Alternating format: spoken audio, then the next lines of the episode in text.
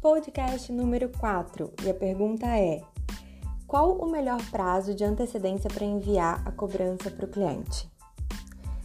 Eu costumo dizer que tem que ser um prazo mediano. Por quê?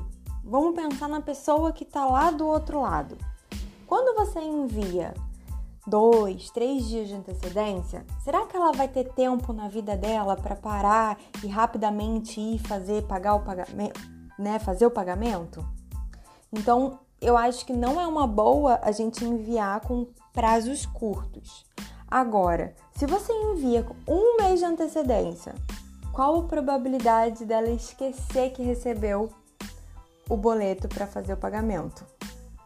Isso se a pessoa não é organizada. Quando a pessoa é organizada, ela tem ali o controle dela, as anotações dos vencimentos, ela sabe o que, que ela tem para pagar, enfim. Mas, de uma forma geral, a gente tem sempre que facilitar aí a vida do cliente. Então, se o seu cliente é uma pessoa física, eu costumo sugerir e fazer essas cobranças uma média de 10 dias corridos, né?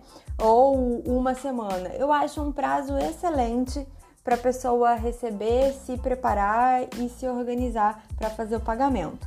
Mas, ressaltando que a gente sempre tem que pensar quem está do outro lado. Se for empresas grandes, se você mesmo microempreendedor presta serviço para empresa grande, saiba que tem todo um processo burocrático, né, um fluxograma de atividades que passa por diversas pessoas para um pagamento sair. Então, nesse caso, você precisa fazer com antecedência. Até que na verdade nem é você que precisa fazer. A própria empresa, as empresas grandes vão te orientar que é no mínimo de 20 a 30 dias de antecedência para que o seu pagamento saia. Então fica atento a isso, pergunta também para o seu cliente, acho que é uma boa dica, qual é o melhor prazo de antecedência para ele receber, se organizar e você evitar aí a inadimplência.